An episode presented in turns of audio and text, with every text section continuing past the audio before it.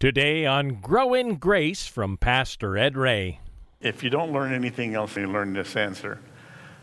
Why should I let you in? Jesus.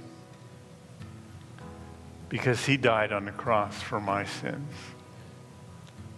Well, that doesn't seem very complicated. Doesn't seem like you deserve it. That's right. It's not complicated and I don't deserve it, which is the greatest truth you can find here. Zion hall now built with hands, and in this place gotta dwell with man. Sick be healed and the crippled stand, singing hallelujah. My kingdom built with the blood of my son, selfless sacrifice for everyone. Faith, hope, love, and harmony. I say, let this world know me by your love. Hi there, and welcome once again to Grow in Grace. Great to be with you. Pastor Ed Ray is just getting started in the Gospel of John, and it's interesting to observe the picture John paints of the Messiah. Right from the outset, he makes it clear that Jesus is God, who came into the world as the true light to offer life to as many as would receive him. And it's a message that the world desperately needs to hear and receive. Today on the broadcast, we'll set our sights on the first 14 verses chapter 1. Let's find our place there now as we hand things back over to Pastor Ed. In him, verse 4 says, was life. He is the source of life. It's a very mysterious quality. If you try and define it, it becomes very murky. The life was the light of men. You are alive, we would say, at least most of you. Some I'm not sure about this morning. You're alive. That grass out there, that lawn is alive. What is that quality? Well, it, it means you can reproduce. The grass can reproduce. It can heal itself when it's cut. It can expand and grow bigger. What is this thing called life? DNA. Oh, yeah, I remember. You see, God built life out of four letters. What? Four letters, the DNA code. I'm not going to go too deep here, don't worry. You and that blade of grass are the same in that you're built out of four deoxyribonucleic acids, they're called, four chemicals. So let me put it this way the English language, which I'm trying to communicate in only partly successfully this morning, the English language has 26 letters. Now, we take those 26 letters and we stack them together in different ways and get words. And then we take the words and stack them together in different order and we get sentences, right? And then the sentences become paragraphs, paragraphs become books that become the Library of Congress. All out of 26 letters. Life that you have and I have and the grass have is four letters. God said, I'm going to build life. English needs 26 letters. Chinese has 10,000 letters. I'm going to do it in four. And he did. Life, in him was life. Jesus brings life. And life was the light, verse 4 says, of men. The light of men. Light means moral understanding here, ethics, grasping what the way things ought to be, justice. Jesus said men love darkness rather than light. 2003. There was a blackout in New York City. Some of you old enough to remember that. Started at 4 in the afternoon, Eastern Standard Time. And for part of the city, it was ended in, in 29 hours to get the lights back on in New York City. But in reality, it took nine days for all of the city to get its power back on. And the people went nuts, broke into everything that could be broken into, riots taking place, homicides in the streets. It was horrible. Why? Because darkness seems like the opportunity to do anything you want without being seen. That's what John is writing against here. Light and dark are two major themes in the gospel. The light shines in the darkness. The darkness did not comprehend it. When Jesus came, he brought light, but the world didn't accept him. There was a man sent before him so that the world would understand. Verse 6 a man sent from God whose name was John. This is John the Baptist, who was six months older than Jesus. This man came for a witness, to bear witness of the light, to explain to people that God was coming to earth. He was the forerunner, Scripture calls him. For 400 years, God had not spoken to the people of Israel. The book of Malachi is the last book in the Old Testament, and there's 400 years space between Malachi and John preaching. He's come so that people would know who Jesus was. To bear witness of the light, that all through him might believe. Believe, trust cling to, rely on. Believe Jesus. That's the key to eternity belief, not performance. Do you believe that Jesus? Let me put it this way I believe Jesus Christ is God who came to earth and died on the cross for my sins that I didn't deserve as a free gift.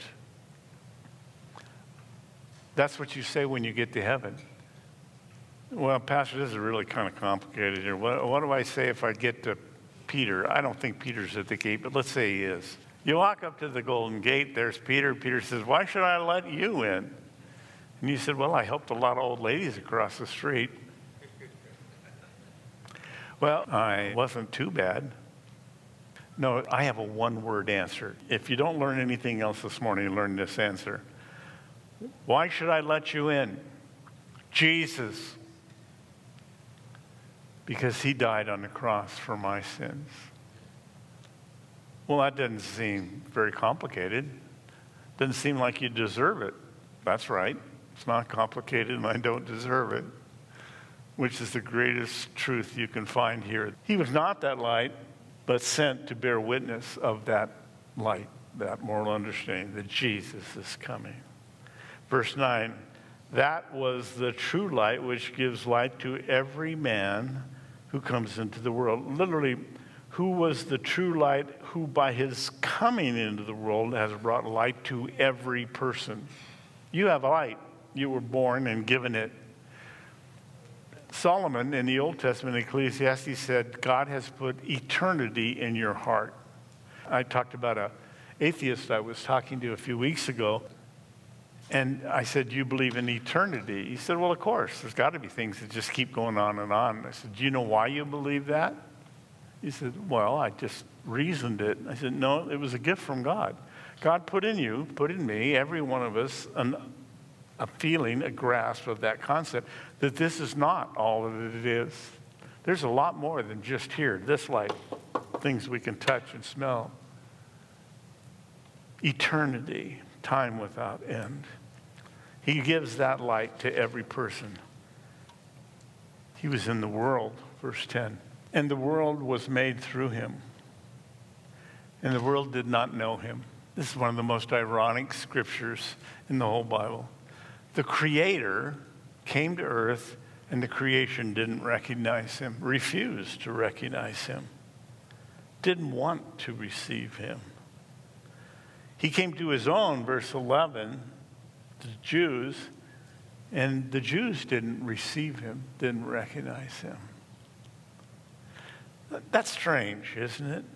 There's a play on words here, his own, his own, know, original language. And the, the first one, it's neuter, which means he's talking about inanimate creation, the laws of physics, of chemistry, of electricity, of he was in the boat and he said to the wind and the waves, Be still and they obeyed him. They recognized him, but the people in the boat didn't. The people that he was talking to didn't.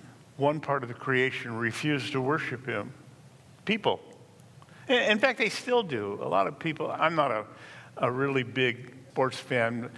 Guy came up to me after the last service. He was offended because he's a Dodger guy, you know, just locked into the Dodgers. That's fine. I, I like the Dodgers. I was watching a Dodger game. And I noticed the crowd, you know, they're all roaring. They're painted their faces two different colors. A lot of guys had their big fat beer bellies hanging out, painted Dodger blue, which they thought was attractive, I guess. And they're screaming. See, I only follow the Dodgers if there's a chance they can get in the World Series. And that's after years of watching the Dodgers. And in fact, I'm going to ask the Dodgers to come to my funeral and that they would be the pallbearers because they've let me down so many times, they may as well do it one last time. now you know why the guy came up to talk to me after the last service. I can't believe you said that about the Dodgers. I'm sorry, nothing personal. Here's this crowd, they're roaring. The creator of the universe is here now this morning. And we, we, we sing in a whisper. If we really get brave, we might, you know, sing a little louder. But do the wave? We should do a wave. They did at Dodger Stadium, this huge wave. For what? Uh, some guys getting a lot of exercise, watched by a lot of people that needed the exercise that they were getting. Maybe that's why they were waving and applauding. It happens at rodeos, rock concerts, all kinds of things. The world did not receive him. But as many as received him, he gave them the right to become children. He gave them the right. They didn't earn it. He gives you the right to become children of God if you haven't done it already. You are given grace from God. Here, now, we're all receiving it. He gave them the right to become the children of God. To those who believe, I believe, I said, that Jesus is God. That's Pastor Ed Ray, and he's in the early stages of a study in John. Let's get back into chapter 1 here on Grow in Grace. Most of you recognize I've been gone for several weeks. And I learned some things about God I didn't know as well as I know now in the last few weeks. So I did a Sunday morning service here, three services, and went home. And next morning I was up doing some stuff around the house and I passed out. And I didn't even think the service was that good the day before. It wasn't like it was a great sermon or something. And I woke up three days later at Redlands Community Hospital. Hospital, I used to run the lab, and I was the senior chemist there for 10 years, and so I, I knew people. But when I woke up, I had no idea what had happened. And there was a nurse who I know very well who was working in the room tidying the place up, and she was listening to music. And I, I woke up and opened my eyes, and she said, Oh, you're finally waking up. I said, Yeah, I guess. She said, Do you know what year this is? I said, I have no idea. And I didn't. She said, Do you know what day of the week it is? I said, No. She said, The music that was playing was real loud, and it was mariachi music, right? And she says, Do you know where you are? I said, Well, obviously, I'm in Mexico. and she laughed.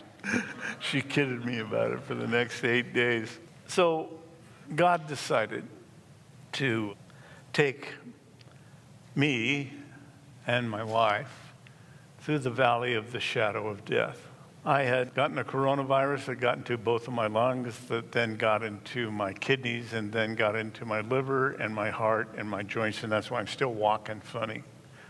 At the very same time, he deemed it necessary to allow my wife to have cancer discovered. Two separate kinds of cancer, unrelated one breast cancer and the other stomach cancer. And she went through weeks and weeks of chemotherapy and radiation therapy, and I went through weeks and weeks of physical therapy and medications, and I should be dead. In fact, I was dead. I was coded. That's a very sobering reality to admit. And what did I learn? I learned that I was created to bring pleasure to God. How do you bring pleasure to God when you're laying flat on your back and you can't get out of bed? And you know what's going on because you know all the numbers, because you even created some of those tests that they're doing on you. You know how sick you are, and you know the odds are against you ever getting out of that bed. Do you get angry with God? Yeah. God, why me? God said, Why not you?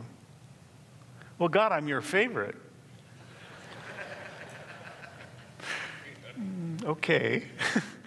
then call it a great gift from me that you're about ready to learn some things you didn't know very well. Yes, Lord. So you don't want me in heaven. Not yet. Not yet. So Raylan went through the same thing in her mind. Some of you have been reading her pages of wisdom. She really makes me look bad. You know, she's just one of those women of God that thanks God for everything, even cancer of two separate kinds. But we both learned that you can choose joy. You can choose to be thankful for what you have. You can choose to serve the Lord in whatever way you can while you're flat on your back. You can choose life and not death. So, one of the big lessons I learned is that God does impossible things. I knew that intellectually, but it had never happened to me. God raised me up. I know the numbers. You know, I can read all these numbers that are generated by modern instrumentation, and I understand what they mean. That's what I used to do at the hospital. I'd interpret results. Signed a thousand reports every day. I was a dead man if it wasn't for God. Now, as I look around this room, I, I see many people who I know have family members that are struggling with COVID. Some of you, at least two of you in here this morning, have lost family members to that dreadful virus. It is nasty, nasty stuff. And I feel your pain. I really do. But let me encourage you that God can heal anything. Two people married together who should both be dead are alive. God has healed us. Raylan is cancer free, and I'm COVID free.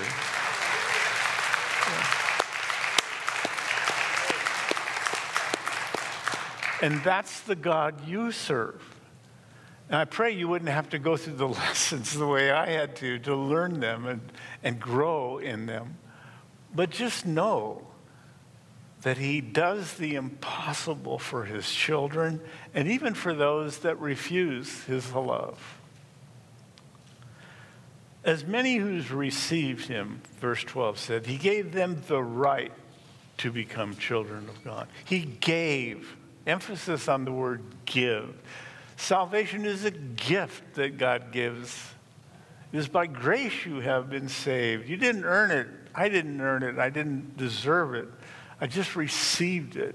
Those who believe, who trust in this name. I have a little sign someone gave me. It's in our living room. It's one word. It says, believe. Believe that what God said is true.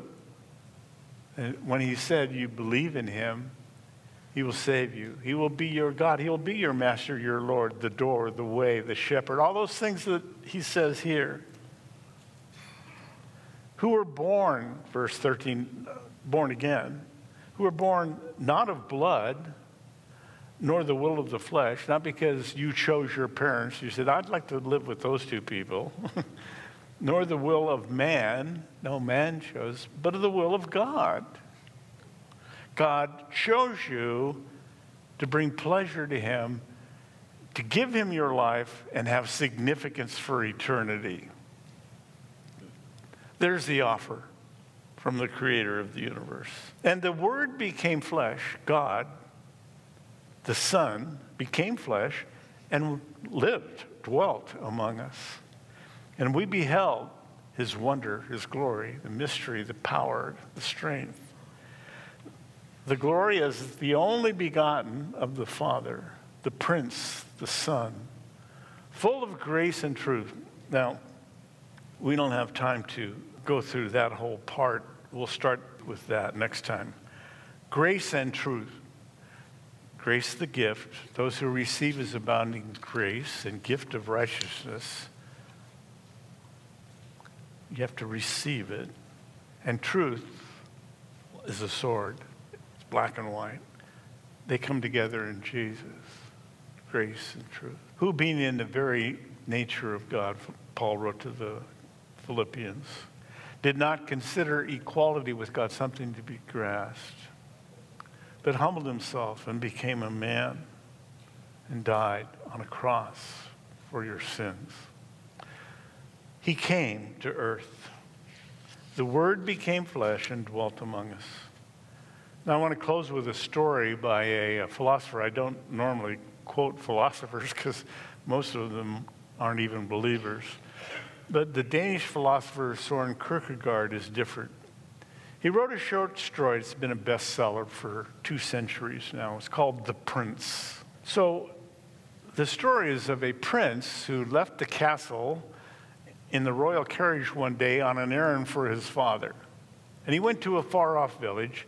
And as they were driving into the village, he looked out the curtain of the window of the carriage, and there was this beautiful maiden working in a field. And it was love at first sight. He fell in love with this girl. He thought, wow, that's really strange. And, and so he found a way to visit that village the next day, and then the next day, and the next day, never revealing himself, just looking out the carriage in amazement at this maiden. He decided that he couldn't just walk up and introduce himself with his royal robes on the carriage sitting there because then she'd have to acquiesce to whatever he wanted to do. She was a subject of his. How am I going to convince this girl to love me? He decided the only way was to leave the castle, put on the clothing of a slave, and go to the village and work in the fields next to her, which she did. And they talked a little bit, and over the next few days, they became friends. He decided that wasn't enough. He was going to have to move to the village permanently and live in a servant's quarters, which he did. And this is the way Kierkegaard ended it. He lived among the people, he shared their interests and concerns. The prince talked their language. In time, the young peasant girl grew to know him and to love him. This is what Jesus Christ has done for you and for me.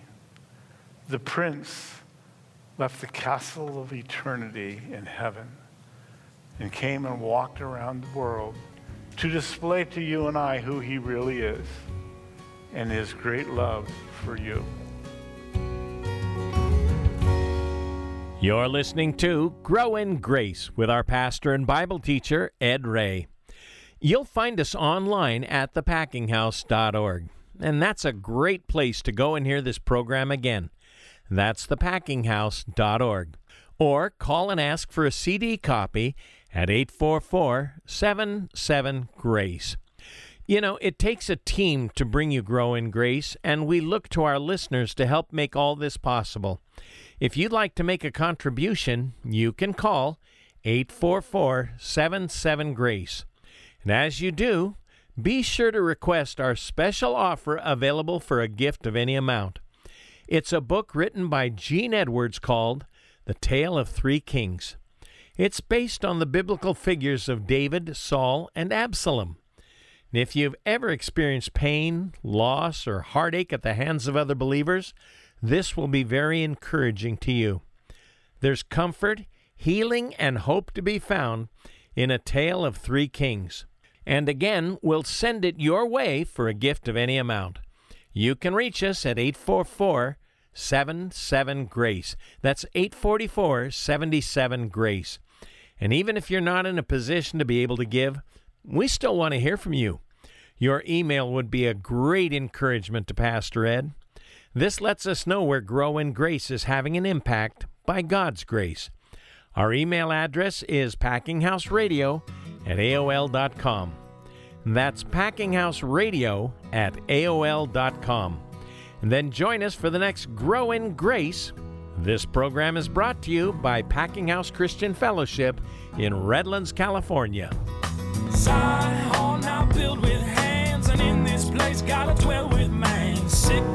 healed and the crippled stand singing hallelujah.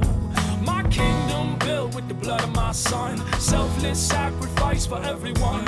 Faith, hope, love, and harmony. I said, let this world know me by your love.